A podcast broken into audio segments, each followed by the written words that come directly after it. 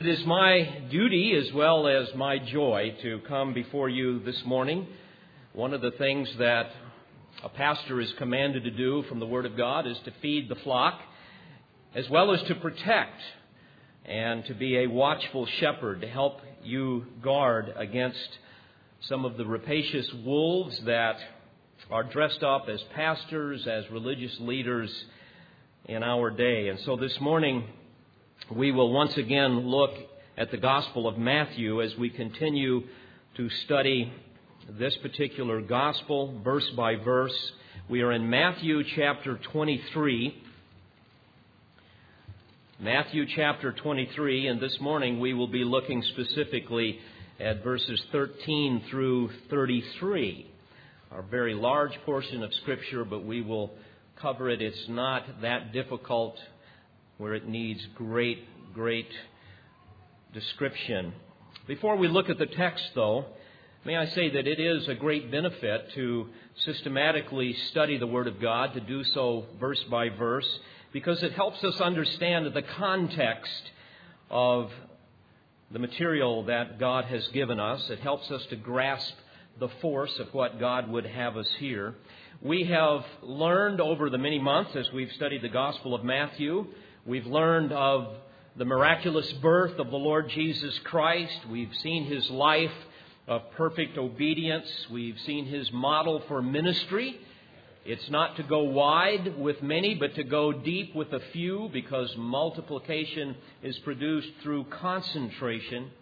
We've seen how he has a bold proclamation of truth, obviously, being the Son of God and he cowers to no one. He speaks without compromise. He is not at all seeker sensitive, as you hear so often today. We've seen his power over sin, over Satan, over disease, over demons, over nature, and even over death. And we've witnessed the paltry few that end up truly following Christ. We've watched in amazement as he enters into Jerusalem, people thinking that he is the deliverer from Roman bondage, not understanding that he is the deliverer from sin. We've heard them cry out, Hosanna to the Son of David. Blessed is he who comes in the name of the Lord. Hosanna in the highest. And yet, those very same people will just a few days later cry for his blood. And after Jesus entered into Jerusalem, we witnessed his irresistible power because the first thing he does is goes straight to the temple where he physically cleanses his father's house that had been turned into a place of sacrilege, a den of thieves. And with his commanding presence, he confronts the Jewish leaders, confronts them over their wickedness as he manifests his hatred of sin and his passion for holiness. And in so doing, he denounced Israel's worship. He even denounced Israel as a nation. And then we've marveled at the unsuccessful attempts of the Jewish leaders, the spiritual elite of his day, as they tried to discredit the Son of God to preserve their own power base. And then finally, in the outer court of the temple, and this is where we find ourselves today, after he has humiliated his oppressors, the murderous religious elite, he gives us one last public sermon. And we've learned a bit of that sermon the last time I spoke with you a couple of weeks ago. We learned that his topic was not what most people would think. And if you think about it, what would the Son of God speak on his last time in public? What do you suppose his topic would be? Well, it wasn't social and political reform. reform. It wasn't how to somehow boost your self esteem. It wasn't to somehow discover a more successful life. He didn't speak on the virtue of tolerance of all kinds of other faiths, regardless of what they teach. In fact, dear friends, it wasn't even a sermon on evangelism, on salvation, on the resurrection. It wasn't even a sermon on the principles of kingdom living. But, dear friends, there was one theme that dominated the heart of the Son of God that day. There was one passion that he spoke on. And what he spoke on was a denunciation, a detailed denunciation of false shepherds, underscoring the seriousness of their influence. So, beginning in Matthew 23, with that sermon, we learned a few weeks ago of five very obvious characteristics of false religious leaders. We learned that they are self appointed, they are hypocrites, they are bereft of genuine compassion, they're egomaniacs, desperate to be noticed, they will twist the truth, they will claim special revelation, and they will bully their followers into submission. And now, beginning in verse 13, we see seven curses, seven pronouncements of judgment that God pronounces upon these religious charlatans who systematically attack the truth. And, beloved, may I say from the outset, before we look at the text this morning, that the great challenge of the church today is not to fight against abortion and to fight against homosexuality or other forms of wickedness that's in our culture. It's not to somehow moralize America. The great challenge of the church today is not to wage war against those who would remove prayer in schools or remove Christmas or any other vestige of Christianity from our culture. It's not even to somehow help us discover new and creative ways to attract people to a church or to Christianity. But, dear friends, the great challenge of the church today is to unashamedly and with great boldness, with great clarity, present precisely the gospel of the Lord Jesus Christ. And when you do that, you will inevitably encounter false teachers who have twisted and distorted the glorious gospel. And it's for that reason that the Lord Jesus spoke to those people in that outer court of the temple that day on that very topic, denouncing false teachers and the wickedness that they perpetrate upon the world. Beloved, we're in a battle for the truth. We hear much today about terrorists and all of the dangerous things that they can do, and indeed they are dangerous. But, dear friends, we have a far more formidable foe. And that foe is Satan, the father of lies, who has infiltrated the church through predators that stand in pulpits and teach in our Bible schools and teach in our seminaries. Men and women who are distorting the truth. They are, as Jesus said, wolves in sheep's clothing. In other words, they dress up and pretend to be shepherds of the sheep. But inwardly, Jesus said they are ravenous wolves. Jude warned us that they creep into the church unnoticed. They will be hidden reefs in your love feasts. He says they are like unreasoning animals. They will follow after their own lusts. They speak arrogantly, flattering people for the sake of gaining an advantage. And Jude goes on to remind us to remember the words of Christ and the apostles. He said, In the last time there shall be mockers following after their own ungodly lusts. These are the ones who cause divisions, worldly minded, devoid of the Spirit. Dear friends, men and women are dying in their sins. They are drowning in a sea of deception. This is no time for passivity. This is no time for us to somehow float through our comfortable Christian life here in Middle Tennessee and other parts of the world and to somehow cower behind some perverted sense of love and tolerance that is afraid to confront and expose error and to call a spade a spade when it comes to a false teacher. Beloved, the ship is sinking and souls are perishing. We need to forget about our own needs and our own commitment to wealth and prosperity and comfort and throw someone a lifeline, a lifeline of the truth. We need to get serious about our faith. It's time to call people to repentance, to tell people about the holiness of God that separates them from their sinfulness, and to help them see that that infinite chasm can only be bridged through the work of the Lord Jesus Christ on the cross of Calvary. We need to contend earnestly for the faith, as Jude said. And again, when you do, you will inevitably go to battle against false teachers that now dominate the so called evangelical landscape. Dear friends, we are not only to stand for truth, but we are to attack error and to do so aggressively.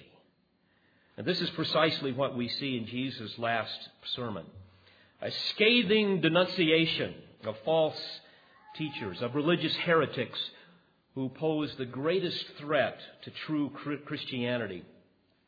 By the way, before we look at the text, once again, these false shepherds have been around for centuries. It's an age old problem. You will recall that God spoke through the prophet Jeremiah. In Jeremiah 6 and verse 13, he exposes the heart of the people and their religious leaders. And here's what God said For from the least of them, even to the greatest of them, everyone is greedy for gain. And from the prophet even to the priest, everyone deals falsely. And they have healed the brokenness of my people superficially, saying, Peace, peace. But there is no peace. In other words, they were ear tickling prophets and preachers, telling people what they want to hear rather than, Thus saith the Lord. And Jeremiah goes on in Jeremiah 23 and verse 16 where the Lord of hosts himself warns the people, saying, Do not listen to the words of the prophets who are prophesying to you. They are leading you into futility. They speak a vision of their own imagination, not from the mouth of the Lord. And in verse 36, he goes on to say, They have perverted the words of the living God, the Lord of hosts, our God. Well, unfortunately, the scribes and the Pharisees had enormous influence over the people, and they had perverted the words of the living God, and now God stands before them as they stood now cowering with the rest of the multitudes, having been humiliated by the Lord as he has parried every one of their blows against him. Now they stand there in their silly robes and their funny little hats and their big phylacteries and all of the gaudy things that would somehow draw attention to their self righteous spirituality. And the Lord now has had enough of it. And in his last sermon, he confronts them head on. Now, mind you, here Jesus is not only revealing his hatred for such hypocrisy, such wickedness, but also he's giving his disciples who are standing there with him an example of how you deal with false teachers. And again, the way you deal with them is you confront them head on. By the way, who are the modern counterparts of false teachers today, of the, the scribes and the Pharisees?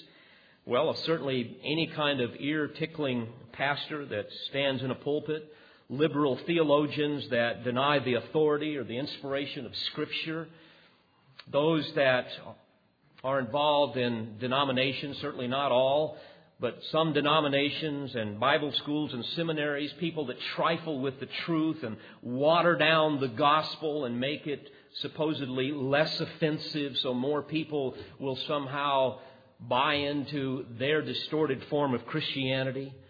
Certainly, those that are mystics, those that have jettisoned Bible doctrine, those people who would rather than looking at the Word of God, just come up with truth kind of intuitively because they feel that God has somehow spoken to them in some special way.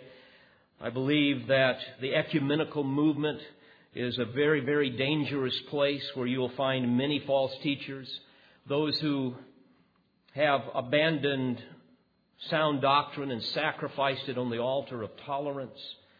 You'll see it in Christian publishing. You'll see it in the music industry that I've been a part of so much and other forms of Christian media where the sole criteria of what they will produce is basically will it sell, not is it truth. And may I remind you that we need to use the litmus test that Jesus gave in Matthew 7. There's a narrow gate and there's a wide gate. The narrow gate is the one that leads to life, but he tells us that very few are going to find it. But there is also a wide gate, a broad way that leads to destruction. And he says, and many are those who enter by it. Dear friends, may I say again that if it's a mega church, if it's a bestseller, it's probably a counterfeit.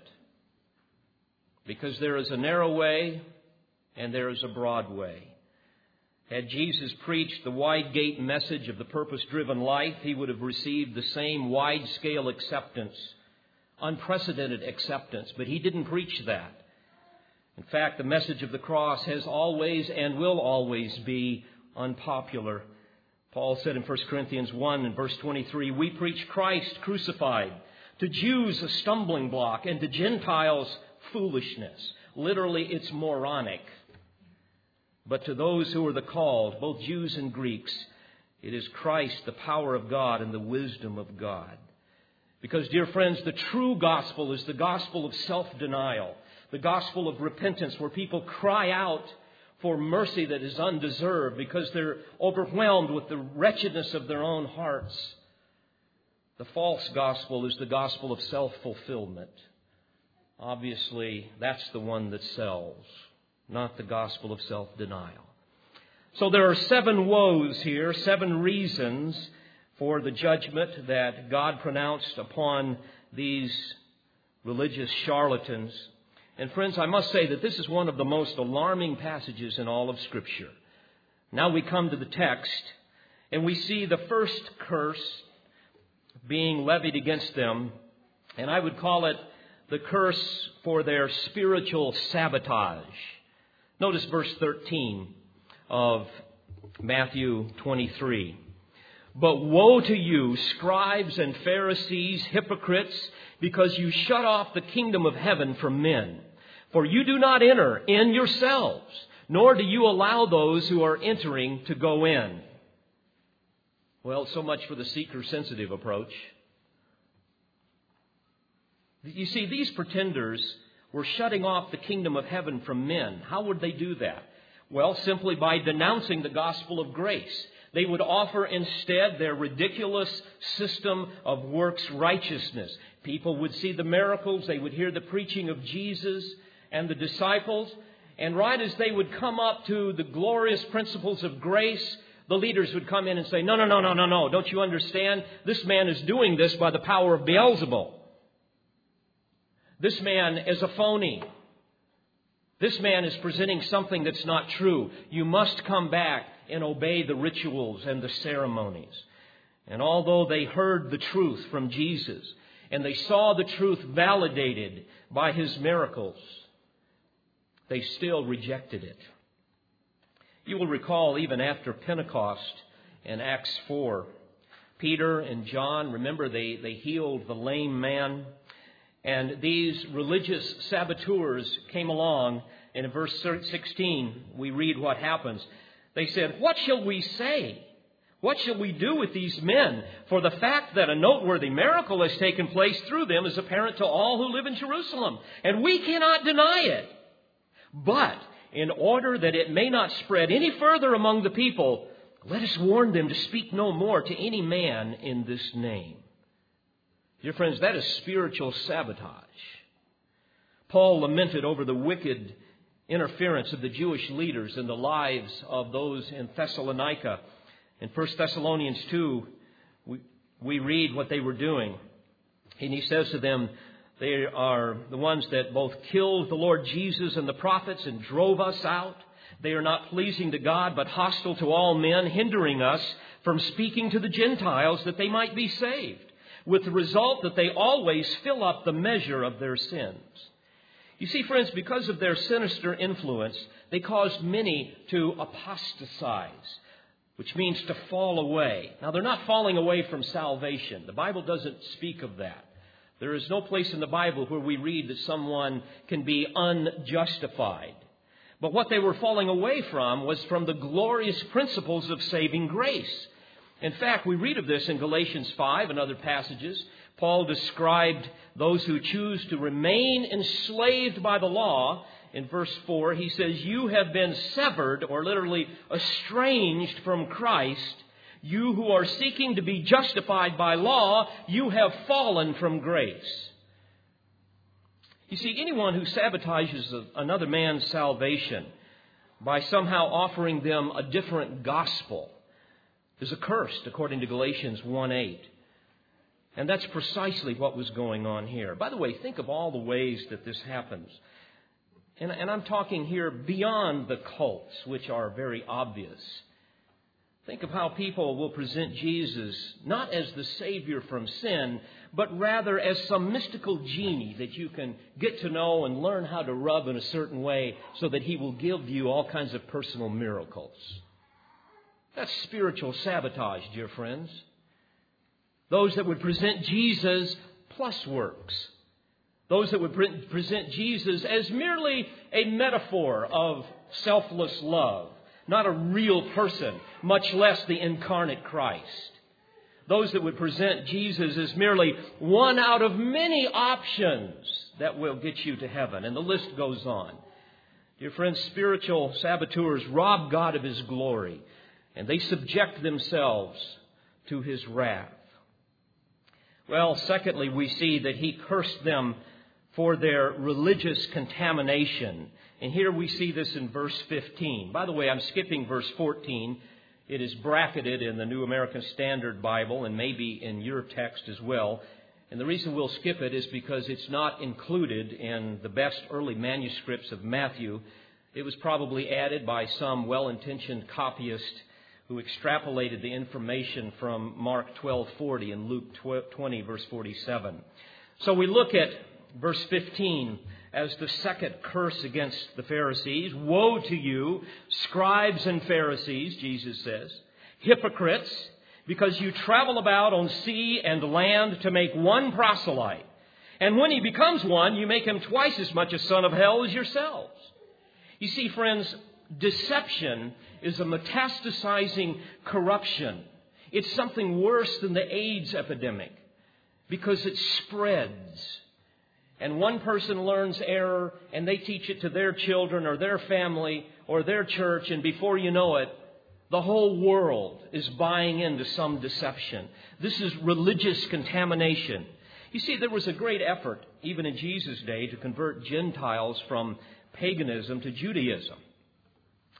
And when they would do that, they would have two kinds of proselytes they would have one proselyte that was called a proselyte of the gate. Now, this would be just a nominal Jew. This would be a Gentile that becomes kind of a nominal Jew. Like most Christians, they claim to worship the true God, but with only minimal commitment.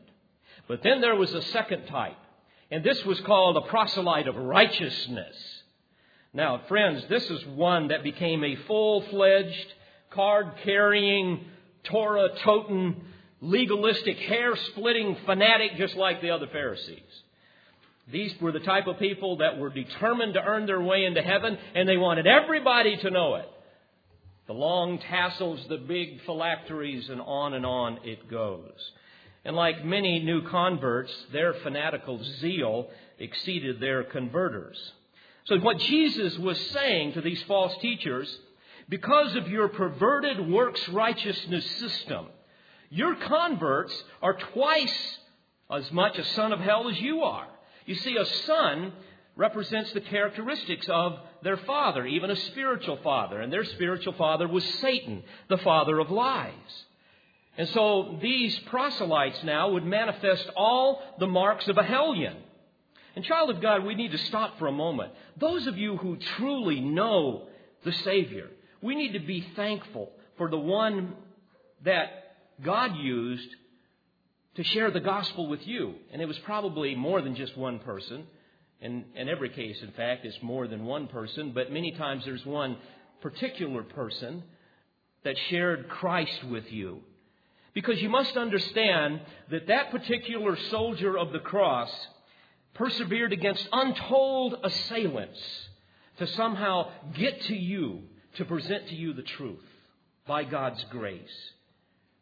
How lovely on the mountains are the feet of him who brings good news. Isaiah tells us. We need to rejoice, even in this Thanksgiving season, for parents that were faithful, for grandparents that were faithful, for friends that were faithful, and for all of those that prayed, all of those who heard all of the deceptions and persevered even in spite of all of them and came to you and said, No, no, no, no. Here's what God said. Here's what the truth is. Now, may I add as a footnote, whenever you encounter some poor deceiver, someone that's blinded by the deceptions of some cult or whatever, be very, very careful. Don't allow them to contaminate you with the toxic waste of their deceptions. Never debate with them. That's casting pearls before swine. Instead, you need to, to strongly and forthrightly denounce their teachings and then kindly present the gospel to them. In fact, Jude 23 tells us that we are to try to snatch them out of the fire, as it were. And on some, he says, have mercy with fear, hating even the garment polluted by the flesh. And so you may be well intentioned, but treat them with utmost caution. Many of them know error far better than you know truth. Be very, very careful lest their demonic lies and their debauched life pollute you like some radioactive waste. So he curses them for their spiritual sabotage, their religious contamination of other converts, and then thirdly, for their what I would call moral chicanery. Look at verse 16.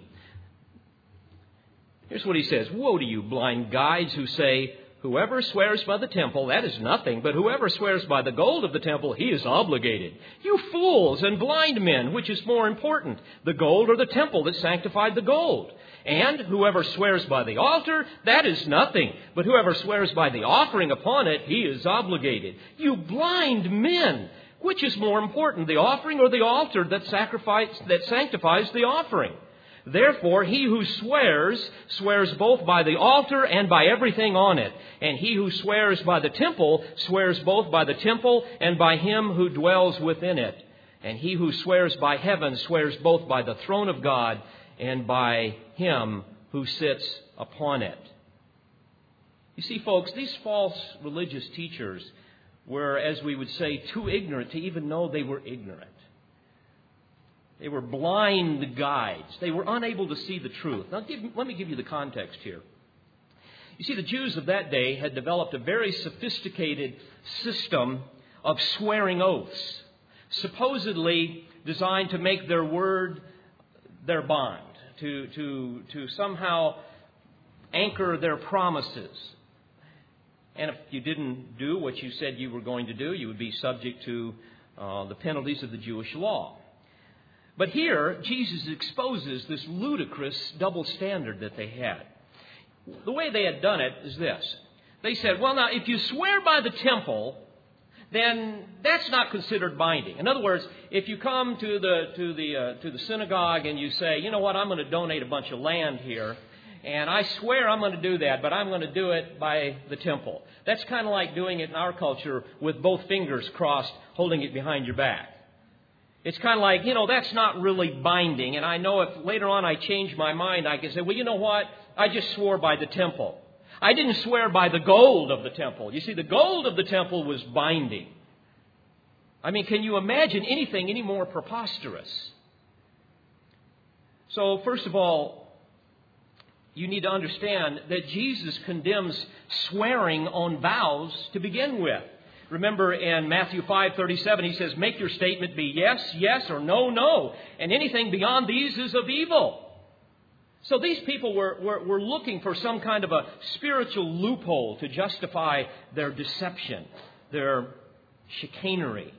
But the Lord wants us to say what we mean and mean what we say and let our word be our bond, anchored in our godly character. But not so for the false teachers. Not so for them. They had these, shall we say, logical gymnastics that they would play that would give them some sanctimonious justification for deceiving someone and then getting out of what they said. Worse yet, if you'll notice, the lesser carried more weight than the greater. I mean, think of this. The gold was somehow made more sacred than the holy sanctuary and the altar upon which it was given. Ridiculous. Absurd. But, friends, this will always be the mark of an apostate. Well, he goes on to curse them in verses 23 through 24 for what I would call their twisted priorities. Woe to you, he says, scribes and Pharisees, hypocrites! For you tithe mint and dill and cumin, and have neglected the weightier provisions of the law, justice and mercy and faithfulness. But these are the things you should have done without neglecting the others. You blind guides who strain out a gnat and swallow a camel. You see, here he condemns their hollow ritualism. Let me give you the context. Tithing was a requirement of taxation under the Old Covenant. By the way, it has no place in the New Covenant. Just as a footnote, while giving 10% may be a good benchmark, it is never mentioned in the New Testament as being binding upon the church, nor is it ever recommended as the standard for giving. In fact, for many people, it is not enough. And for some, it may be too much. In fact, the Mosaic tithe is mentioned only six times in the New Testament, three times in the Gospels pertaining to its abuse by the scribes and the Pharisees, and then three times in Hebrews in reference to its ancient use in Israel. Now, while the Israelites were required to pay approximately 23% of their yearly income to fund the theocracy that they lived in, including a tithe on various farm crops, the legalistic scribes and Pharisees overstretched the law to include even the smallest of herbs, the little garden plants that you would have in your windowsill, so to speak. And of course, there's only one reason why you would do this not to honor God, but to flaunt your spirituality. And this makes God sick. This is a stench into his nostrils. And again, this will always characterize a counterfeit religious system. They will be obsessed with minutiae. They will be preoccupied with non essentials. You see, religious externalism will exalt itself, while the matters of the heart will go unheeded. People will be meticulous in the insignificant and yet indifferent to the weightier matters, the weightier provisions of the law. You know, it's easy to spot this in, in various cults and pagan religions. For example, you can see it in fundamentalist Islam. People that will be obsessed with rules on clothing and what to eat, what not to eat, uh, fastings, uh, uh, when to pray, how to pray, where to look when you pray. But it's okay to rape and torture and blow people up and to behead people. But you know, dear friends, we also need to guard against that ourselves, even in our evangelical circles. You know, you can be obsessed, for example, with a particular Bible translation, and yet your family and your marriage be a disaster. You can be meticulous in paying your tithe, whatever you deem that to be, and yet be pathetic when it comes to controlling your anger. You can be precise in your doctrine and abusive to your wife. You can brag about never working on Sunday and yet be merciless and unforgiving. You can be consumed with all kinds of personal preferences that offer the appearance of godliness and yet have no secret devotion to God. So we all need to guard against those types of things. Well, God was not impressed with their self righteous tithing. He wanted them to just be merciful and to be just and to be faithful to Him. But instead, they were greedy, they were brutal, they were crooked, they were unforgiving. Well, this fourth curse was similar to the fifth that we see in verses 25 and 26. He cursed them for their robbery and self indulgence. Notice what he says Woe to you, scribes and Pharisees, hypocrites! For you clean the outside of the cup and of the dish, but inside they are full of robbery and self indulgence. You blind Pharisee, first clean the inside of the cup and of the dish, so that the outside of it may become clean also. Don't you imagine you could have heard a pin drop? The multitude standing around in the outer court of the temple. And the Pharisees, I'm sure, beet red in the face with absolute rage against the Lord Jesus, and yet feeling powerless to say anything, to do anything and certainly afraid of the multitudes. Well, here again, he exposes their hypocrisy. You see, outwardly, they were like a cup or a platter, Jesus is saying, that's clean on the outside. And indeed, they would fastidiously observe all of the rituals, but the spiritual food that they served in their beautiful, ceremonially clean china, shall we say, was rancid. It was absolutely putrid with the stench of deception and hypocrisy. That's why Jesus said they are, that you are full of robbery. By the way, the, tech, the, uh, the, the, the term in the original language denotes ill gotten gain, something that is derived from, from violence, from, from pillaging, from plundering. And they were like all false teachers, they were extortionists. By the way, I must add, I believe that the vast majority of religious leaders today are in it for the money.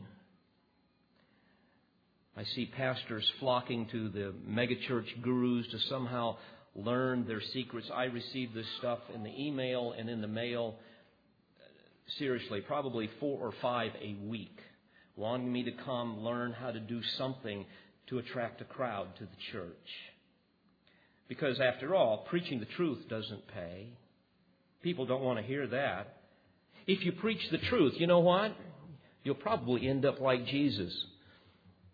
Foxes have holes. Son of Man had no place to lay his head.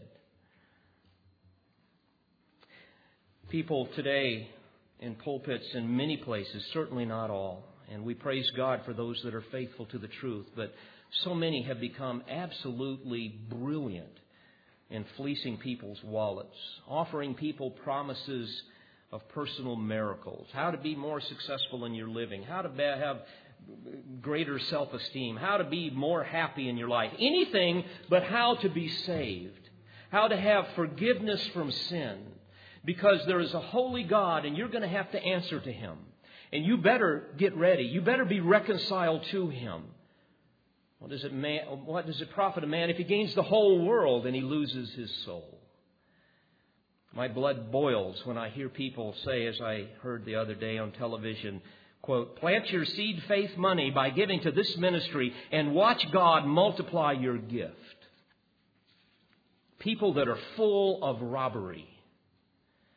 And Jesus even adds self indulgence, akrasia in the original language, it's a, it's a term that denotes the utter absence of self control. It, it has the idea of a rabid commitment to self indulgence. You recall Jesus said in, in Mark 12:40 that these people devour widows' houses. Paul said in 2 Timothy 3 that they are lovers of money, that they hold to a form of godliness, that they will enter into households and captivate weak women weighed down with sins, led on by various impulses, always learning and never able to come to the knowledge of the truth. Peter said in 2 Peter 2 3, In their greed they will exploit you with false words. I'll never forget having a conversation once with a very wealthy fundraiser who was retained by several very well known televangelists. You would know them if I mentioned their names.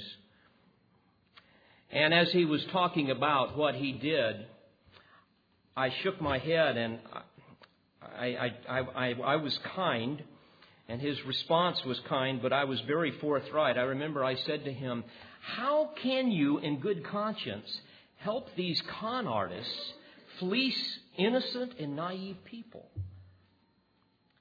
Not knowing what his answer would be and fearing that he would probably explode at me. Instead, he just kind of laughed from his belly and he said, Well, they're going to give it somewhere.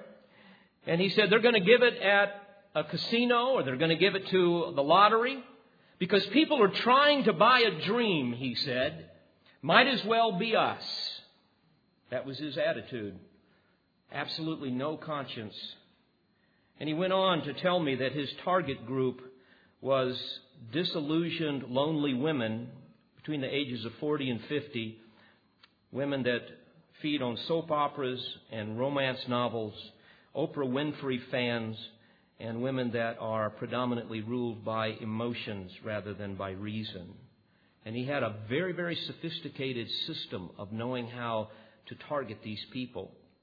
Now, mind you, that was about 15 years ago when I talked with this man, about 12 or 15 years ago. And he's still at it. And they're still at it. So Jesus cursed them for their spiritual sabotage, their religious contamination, their moral chicanery, their twisted priorities, their robbery and self indulgence, and then sixthly, for their secret, secret wickedness.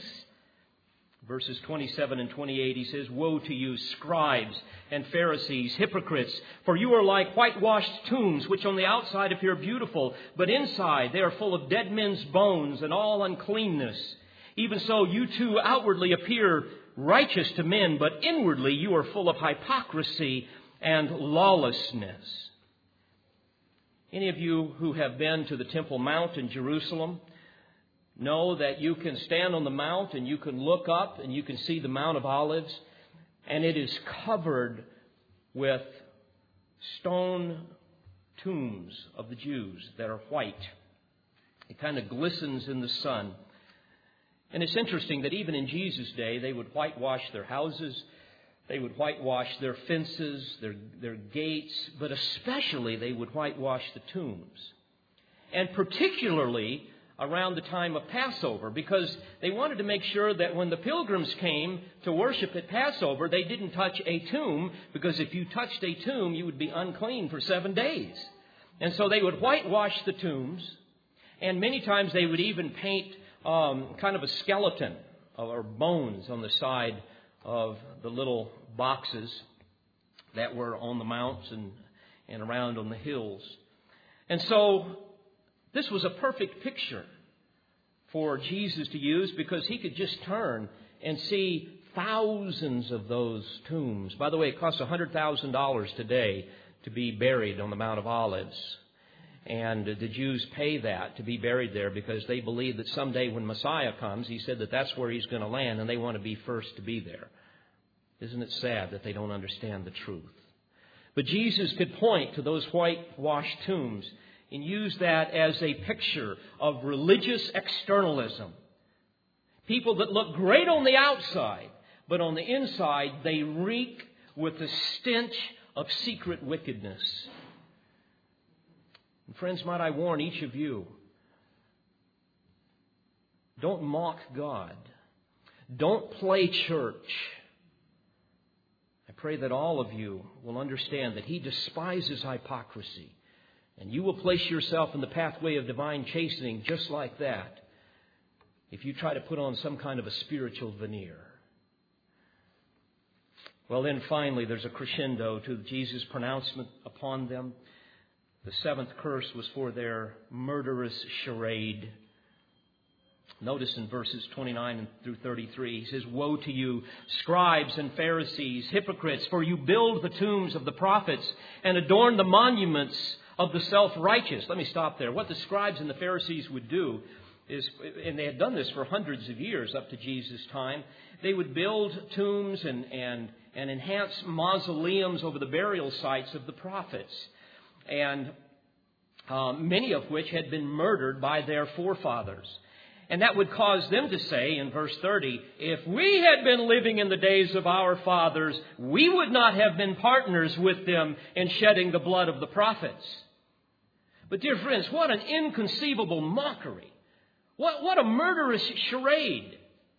The audacity to somehow try to distance yourself from the guilt of your forefathers while at the same time you are scheming to kill the greatest prophet that has ever lived, none other than the Messiah, the Son of God.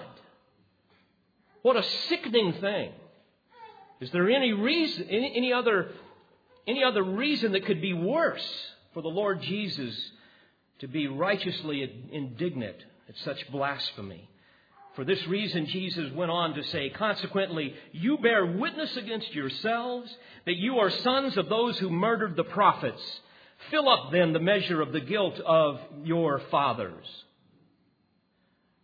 Well, my friends, this is, this is the ultimate end of charlatans. What a terrible thought. What a tragic thought those that fill up the measure of their guilt. And we want to remember that even though there are many charlatans out there today, we need to pray that somehow God would break through their cold and stony hearts. I believe that many of them know exactly what they're doing, but there's probably many more that are unwitting, that have just bought into a lie and they don't really realize it. Well, as we close this morning, May I just say, beyond the marks that we've seen of false teachers and false systems that we've seen this morning, may, may I just caution you, because I know people will write me and I get lots of emails from all over, and people will, will ask me about different things, different books, different people, different teachings, whatever. But if I could give you some general things as we close this morning, one of the things that is, is very typical, a thread of commonality with false teachers today, is they tend to focus on the temporal, not on the eternal. Does that make sense to you? It's, it's, it's kind of all about now. And, and that's the ear tickling stuff. Boy, we want to know, you know, how can we get something for ourselves now? Their messages will typically be man centered, not God centered. You look at, for example, uh, the, the Joel Osteen so called ministry. Um, the, the number one best selling book now that's coming out along with the Purpose Driven Life is his book. It's called Your Best Life Now. You see, it's that type of stuff that you will see. It will, it will always be messages that, and, and writings and teachings that the centers on man and his needs, not God and his glory. In fact, in the Joel Osteen Church, the motto is Discover the champion in you. And of course, you have the purpose driven life, the, the, the, the, same type of themes. You just want to be very careful with those things. And also, you will typically see that salvation is very wide. You can kind of believe anything that you want. There's no denying of self, no, not hardly any talk about, about the need for repentance and so on. It'll be a real easy believism type of thing. And people typically will read the books and go to those church services and they will never leave the services convicted of sin. They, they will no, never come out of there somehow overwhelmed by some great truth of Scripture that, that they've never before seen or never, never before considered. They won't come out awestruck with the character of God. They won't be moved to some secret devotion or secret devotion um, to, to God, the lover of their souls. They won't see those types of things. They typically will not be moved to somehow, as Paul said, to work out their salvation in fear and trembling. You just won't see that type of thing. Instead, they will have kind of an emotional pick me up that will typically dissipate with the hot air that bore it. And I close with a quote from John MacArthur on this whole issue of false teaching, false teachers. Here's what he has to say quote, regardless of the appealing, benign, and promising front that a false system of religion or philosophy may have, its ultimate accomplishment is to shut off the kingdom of heaven from men. Quoting there from Matthew 23 on our Lord's words. He goes on to say, It may feed their bodies, stimulate their minds, and calm their emotions, but it will inevitably damn their souls. It may raise their moral standards, increase their worldly success, overcome practical problems, and improve their outward relationships with other people. But it will not remove their sin or improve their relationship to God. He closes by saying, It may promise heaven, but it can only deliver hell. May God give us all discernment. Let's pray together. Father, we thank you for the time that you've given us in your word this morning.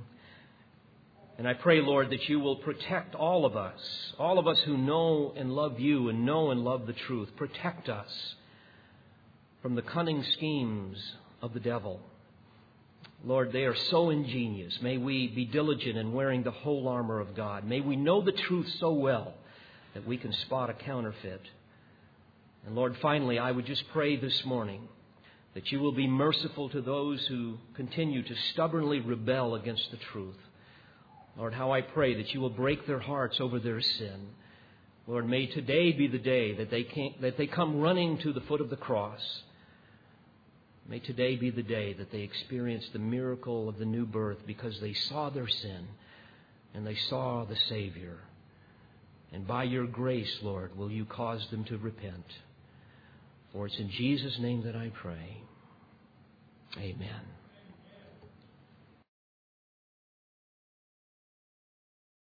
We pray you've been edified by this presentation. You've been listening to Pastor, Bible teacher, and author David Harrell. For more information or to order additional tapes or CDs of Pastor Harrell's messages, please visit cbctn.org or call 615 746 0113.